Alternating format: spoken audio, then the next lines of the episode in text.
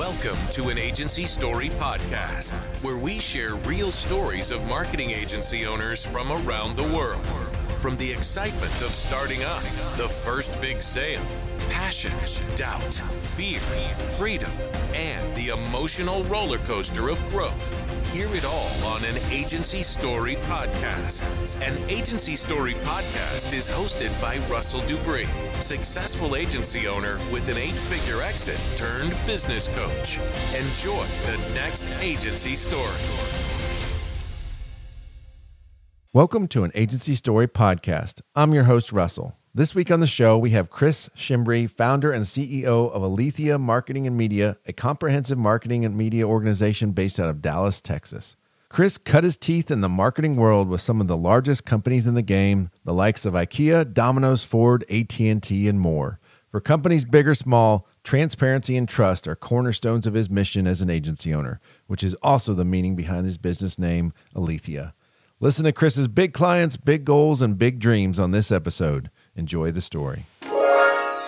Welcome to the show today, everyone. I have Chris Schembri with Aletheia Marketing and Media. Welcome to the show. Thank you so much for being here today, Chris. Thanks for having me, Russell. Appreciate it. If you don't mind, start us off. What is Aletheia? Tell us what the company does and who do you do it for? Aletheia is a full service marketing and media organization. We do work for everything from starting to the initial consultation and developing a marketing plan to the implementation and development of the media strategy, all the way through to completion, and then the analysis at the end of seeing the results from the campaign and measuring whether or not the campaign was effective or not. We do a lot of work for clients on the border, Norwex, Abilene Christian University, and a variety of others. We service probably about 20 clients overall. Sounds like you gave that spiel a time or two. Yeah, it's my elevator speech for sure. There you go. Let's go back in time for a little bit. Was it always the plan to start your own agency? What was life like for you prior to where you're at today? I've always wanted to start my own agency, whether it was a plan or not. It certainly was a deep desire to do it. As I started off in my media career, the glamour of being an agency owner was there, but it wasn't at the forefront of what I was doing. I was making hay with the work that I was doing at the various places I was working with and have always been in media. One of the key things that I guess was a driver for me was I look around a lot, especially when I was growing up in the business. I think there's not a lot of old people in advertising. And the only people that are a little older are the guys who own the place or people who have managed to navigate their career through all the tumultuous changes. For me, that was a big part of it the excitement of working in the business and then also being able to pave my own way to growing to what I've become. Some that not the plan, but came the plan or was an idea, but not the plan. And then here you are. Life takes you in various different ways. And this ended up taking me here, which was great. One of the things that was fascinating, you had a pretty successful career in large companies, large clients, rather large, well known agencies, in fact, large budgets, in fact. How did those experiences shape when you'd ultimately start your own agency? The wonderful thing in managing all of that throughout my career has been the exposure I received, starting with J. Walter Thompson. I initially got hired to run one region for Domino's Pizza, ended up becoming the head of all the regional planning for Domino's over time. That gave me a full education on all the local market media planning that we had to do. We were literally doing media plans in the back of pizza stores on behalf of franchisees. That gave me an opportunity to kind of learn all the markets across the US. If I hadn't mentioned, I'm a guy from Canada that came into the US and started my career in Canada.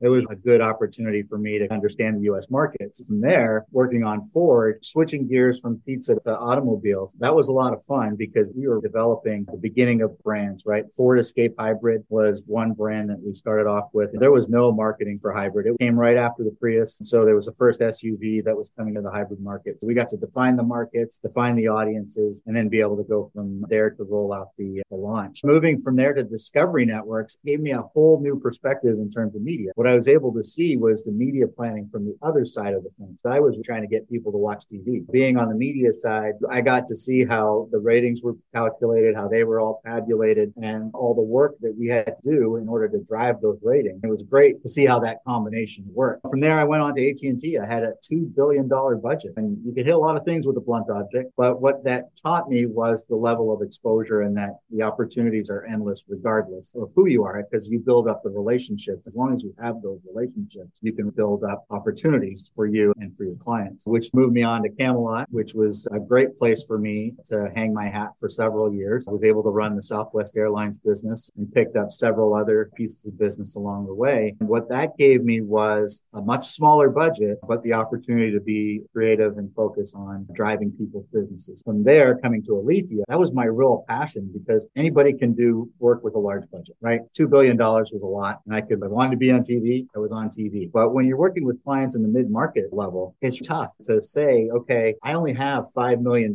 Give me the best plan for that. That's a lot more work, right? Because you can only do so much with that money and everything that you plan has to have an impact. And that's ultimately the charge you get by working with some of those mid market. Fascinating. $2 billion budget. That's, uh, that's a lot of budget. I bet that tested some math skills, if nothing else. I always joke it was just a couple of extra zeros. The 1.4 was still the same regardless. It was just a couple extra zeros that ended up. I'm going to tell that next time I go to the bank. It's just a couple extra zeros. It's not a big deal. It made me think you're talking about watching TV. It makes me think when I was a kid and we got something for the Nielsen ratings and it was like such an exciting moment in the house. I don't even remember. I was too young to know how it all worked, but my dad made it a big deal. We're going to rate the TV shows or these commercials. It's like, wow, this is fascinating. Long, long time ago. Yeah. Speaking of that, we've definitely had a lot of experience in the marketing world, agency world, advertising. And as you mentioned, several large brands. How did you describe the evolution and how the marketing industry has changed, particularly in advertising over the last, let's say, maybe the last 20 years or so? Boy, oh boy, there's a lot of things I could talk about regarding the change in the industry. When I first started, it, the internet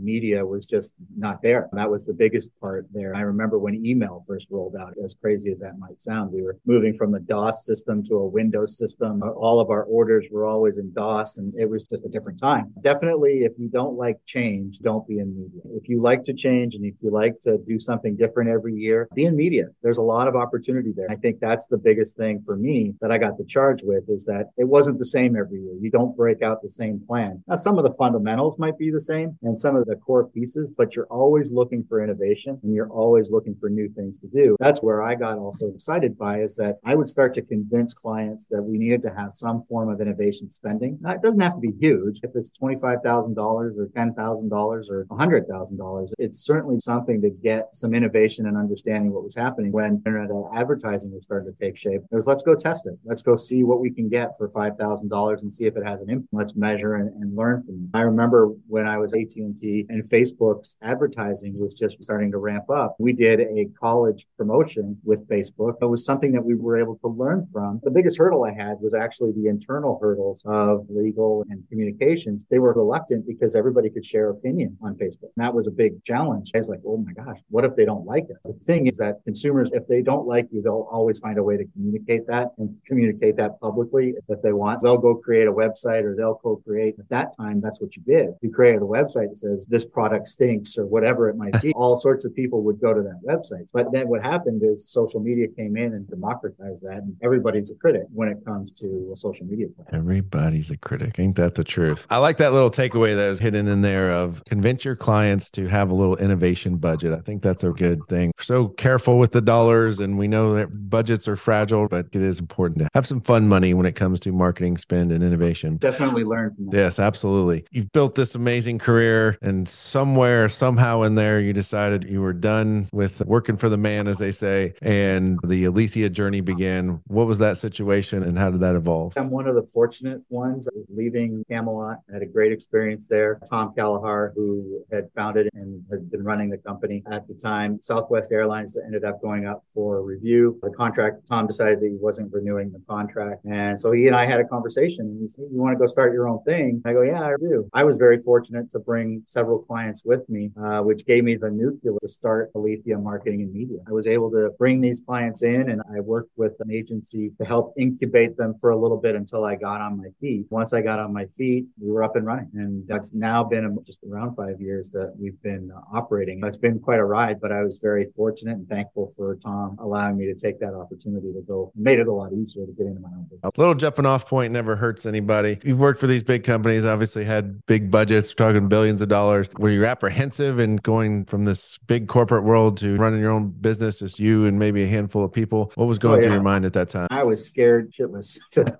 learn language. The biggest thing for me was trying to overcome the fear of doing it. It's kind of like one of those things where you're on the diving board and you're getting closer and closer to the edge and you want to jump off and try and see what the feeling and acceleration will be, but it's scary. That was the biggest thing for me. I was like, how am I going to overcome this? But I did. I figured I was at the point in my career where I've worked in corporate environments. I've been working for a Fortune 5 company for several years. I wanted to go out and do my own thing. I said, if I don't do it now, I'll regret not doing it. I said, I'm going to do it now. And that's what I did. Three months in, we're making money. Clients' budgets are being spent. Nothing is super disrupted. I felt good about it. And then once you get going through it and you built more time under your belt, your confidence grew. Just like anything. We talked about ice skating earlier. It's a few moments on the ice. You start to skate around. You, all of a sudden you're doing circles and you're going faster and you can stop now. All of those things. Same thing happened for me, right? I got over the fear of falling. I got over the fear of maybe running into a few snags business wise. They become things that you have to deal with on a regular basis. No different than working in a large company. It's just now the problems are yours. You own them a little bit. You had this jumping off point, and as you're describing, got through some of those early fears. Where did you get the rest of the clients came from? What did the biz dev world look like for you after you had to go find the rest on your own, so to speak? I had a, a small team. We were six, seven people. I was the biz dev and managing a lot of those relationships, working with people that we've worked with before and given the opportunity to add their business. Some of it was just through word of mouth where we picked up our client relationships or referrals to us. That helped.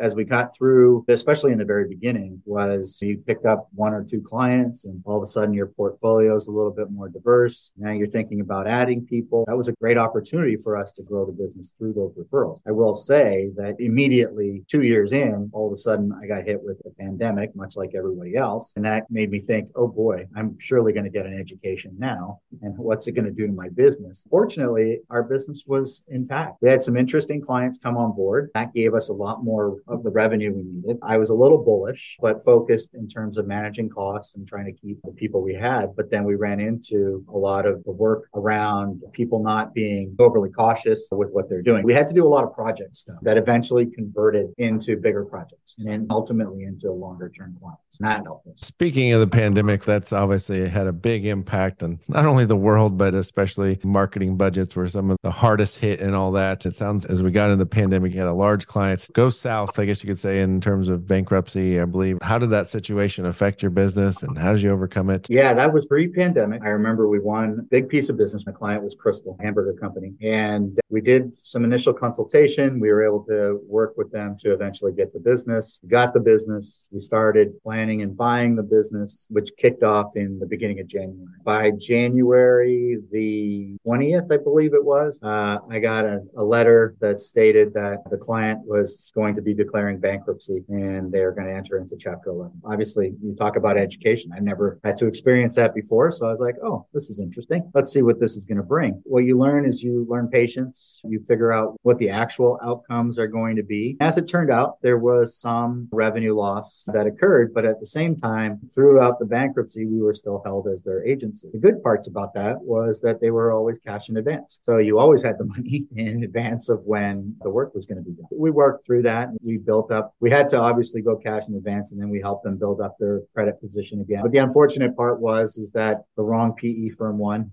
and bought the company. Therefore, we were put aside as a result. Not from anything we did, just wrong place, wrong time, who ended up purchasing the company and then moving forward. I was going to ask, does that mean there was no more Krystal hamburgers? But it sounds like a lot of bankruptcies they just picked up and then new company, new ownership, all new things, business as usual. Yeah, it helped my cholesterol levels definitely. this is making me hungry right now. Yeah, we actually had our first bankruptcy experience during the course of the pandemic. Gold's Gym was one of our clients and they went bankrupt as well. That was an interesting experience to have to go through. And, and to the whole point, nothing you can do whatsoever. It is what it is. And you hold out your hand and stand in line and wait for your turn for the payouts. You were hinting at this earlier. You've had a lot of big budgets, but that now having to move into mid market and things like that, we're not dealing with billions anymore. But obviously, you've just got to be a lot more savvy in terms of how you're managing budgets and how you're still being effective. Anything interesting coming to that, whether it be a learning or just something specific that kind of speaks to that? Puts the emphasis on strategy and making sure you have a sound strategy. That's where I've spent a lot more time investing in resources that we have, as well as in where our people are thinking. If you develop that sound strategy at the beginning, and it's not just a media strategy, it's associated with also the business strategy and making sure you're aligned with the business strategy. That's ultra important before you even get to figuring out what the tactics are going to be. For me, that's the biggest part for a mid market client of any size is to make sure that your strategic approach is sound and then also thought through through and understanding all aspects of the marketplace, and being able to report back to specific KPI. You can't achieve all of the KPIs in one media plan. That's a difficult challenge to, to try to deliver on. However, if you have a honed in area for KPI that you can focus on, you can certainly deliver on that. And that becomes what drives the business, helps our clients become profitable in what they're trying to do. Sounds like you've solved a lot of things in your business's point. Was there a turning point where you're kind of like, I got this, we're good? Or we still looking for that turning point? Where is that in your journey so far? I'm definitely still looking for the turning. I'm not going to lie. It's been a roller coaster ride. You're up and down, and you're hoping that once you secure these clients, that everything's going to run the exact way you want them to. That's not always the case, but I do think we're a lot closer to getting to our turning point and our level of scalability. I think we've got a sound infrastructure for that. And that's taken the last three or four years to build our infrastructures, our data set that we use, our data warehousing we develop, all of those aspects of the foundation are put together. Now we've got also the brains behind those tools that know how to use them from a staff standpoint. The people that we've brought on board are capable of building out that strategic plan, are thoughtful with the research, all of those things. Aletheia, if you hadn't figured that part out, she's the Greek goddess of trust, truth, and transparency. When we go to market, we try to uncover the market truths, the customer truths, all of those things that are important for us to understand. The business truths with respect to our clients is to understand that and then be able to deliver on that through a plan that's going to have an impact on the business. What's your favorite part of running an agency? What excites you the most? The people, not only on the client side, but also the people that you have on your team. It's the interaction with the folks who are coming into the business and those that have been around for a while. Being able to bring ideas together, collaborate, that's a lot of fun for me. And then not always taking ourselves seriously. I built here at Aletheia, we've got an ambassador of fun and we've got an ambassador of giving back. For me, I have a lot of fun with that as well in terms of the people. And we get to kid around, we get to joke, we get to, to have some laughs. And at the same time, we've got to deliver on our behalf of our clients. It makes it easier when it's a lot more fun to come into my opinion. Isn't that the truth? Yeah, I'm a big advocate of we often talk about fun in the work setting means actually not work and it's like happy hours and things like that. But if you can make the day to day work fun, then you're on to something. What's the flip side of that coin? What do you like the least? The other side would be people because at the same time, you've so got true. to also make sure that you've got performance happening and you're dealing with human emotion. And so making sure that you're able to deal with that effectively. Sometimes I get it right and sometimes I don't. That's probably the toughest part. The managing the money and all of that stuff, it might be a challenge or two, but it's for people, right? You're dealing with relationships, you're dealing with uh, people who may have things going on in their lives that you're not privy to, but you can tell. It's being able to navigate through them. Like I say, sometimes you get it right and sometimes you're way off and you just have to be empathetic and move on. Empathy is definitely the word of the day when it comes to people. What does the future look like for Aletheia? We're on podcast episode two with Aletheia Marketing 10 years from now. What are we talking about? Oh, we're talking about maybe another 25 people here. We're talking about operating as a, a successful going concern with a multitude of clients who are benefiting from our consultation and strategic development, our ability to execute flawlessly. That's what we're striving for, and we're getting there. My theory on agencies, because I've been able to hire agencies as well, so I understand what the expectations are. And I think we've gotten away with it as agencies or away from it. If you think back, and agencies were more consultative, agencies were that place where clients would go for the strategic direction, understanding their customers. Most agencies would know more about the customer than the client would in a lot of cases, and clients would rely on that. I think a lot of agencies have moved away from that by being a little bit more consultative and strategic. It gives us the leg up to be able to take on bigger business problems and bigger business challenges and to be able to develop and deliver on. Maybe if the transition works and we get back to that in movies, they'll not say, You'll hear from my lawyer. They'll say, You'll hear from my agency. We'll look for that to see mainstream media. Ideally, I'd like to be a little mini Accenture or a little mini Bain Capital with the agent rather than an agent, be more of your consultant for advertising and marketing. That doesn't sound as sexy, though. You'll hear from my consultant. That's right. All right. Last big question for you, Chris. Are entrepreneurs born or are they made? I believe they're born. I do think that you have a drive. We hadn't talked about this, but as a kid, I started my unemployment business that would try to employ high school kids. I remember setting out applications. I had interviewed kids. I took over my parents' basement and was interviewing kids in my parents' basement. I got the bug early, I guess you can say, always looking for an opportunity. So much so that the local shopping center gave me an office space to use. I had my own office at 15. I was going for a city contract. Those are things that obviously I didn't learn, but just took a stab at it and I did it. I think a lot of entrepreneurs are like that. They don't learn it. They just like, hey, I got this great product. I know I can make it a go. I've been thinking about making it a go. And that's ultimately how I think a lot of entrepreneurs come together. Now, it's not to say some just get tired of the working world and then create something on their own. But I do think at that time, when I was growing up, for me, it was more born. Now, if I grew up today, I think I might have gone a totally different path because perhaps I'd go into more content creation or the ability to start things with low risk exists. Whereas back then it was a little bit more higher risk because you've got different mm-hmm. things that you have to do to have to be an entrepreneur. I always love a good case of someone making a born claim. That's a pretty compelling argument there. I appreciate you sharing that. If people want to know more about Aletheia marketing, where can they go? They can definitely go to www.aletheia.com, A L E T H E I A. We're in the midst of updating our site so that they'll at least get a good idea about who we are from this version of the site. Stay tuned for an update, or they can go to our LinkedIn profile, which is Aletheia Marketing and Media, and they can see some of the things that we're doing and uh, some of the work that we've been doing as well. They can definitely send an email to info at aletheia.com if they're interested in working with us. That would be great. I appreciate you sharing all that story. And if nothing else, the takeaway is that billion dollars is just a couple more zeros. Thank you so much for being on the show today, Chris. Thank you so much, Russell. I appreciate it. We hope you've enjoyed this episode of an Agency Story podcast, where we share real stories of marketing agency owners from around the world. Are you interested in being a guest on the show? Send an email to podcast at performancefaction.com. An agency story is brought to you by Performance Faction. Performance Faction offers services to help agency owners grow their business to $5 million and more in revenue. To learn more, visit performancefaction.com. The most comical was us moving from our small location on Tollway Plaza to our office here on Proton. The funny thing was is that we all had planned this great big move and everything like that. And then we ended up we all had a bit of jolt of energy. One of our team members got us a trailer, and instead of this big move, we did it overnight in two hours because we didn't have a whole lot of stuff to bring. We we're moving into a 14,000 square foot building. It was furnished, but still, the amount of things we brought over was stuff that you could carry in a small trailer. It made me laugh because it was like, wow, now I probably need a longer or bigger truck to take us out of here to be able to move everything. I was moving the stuff along with a couple of others because that's just what you did. Yeah, I remember that. We did the move around a couple times in our early days, and and then when you get big enough, you either get a mutiny or have a workers' comp situation on your hands. So then you have to hire the professionals. But nothing beats a good startup midnight move.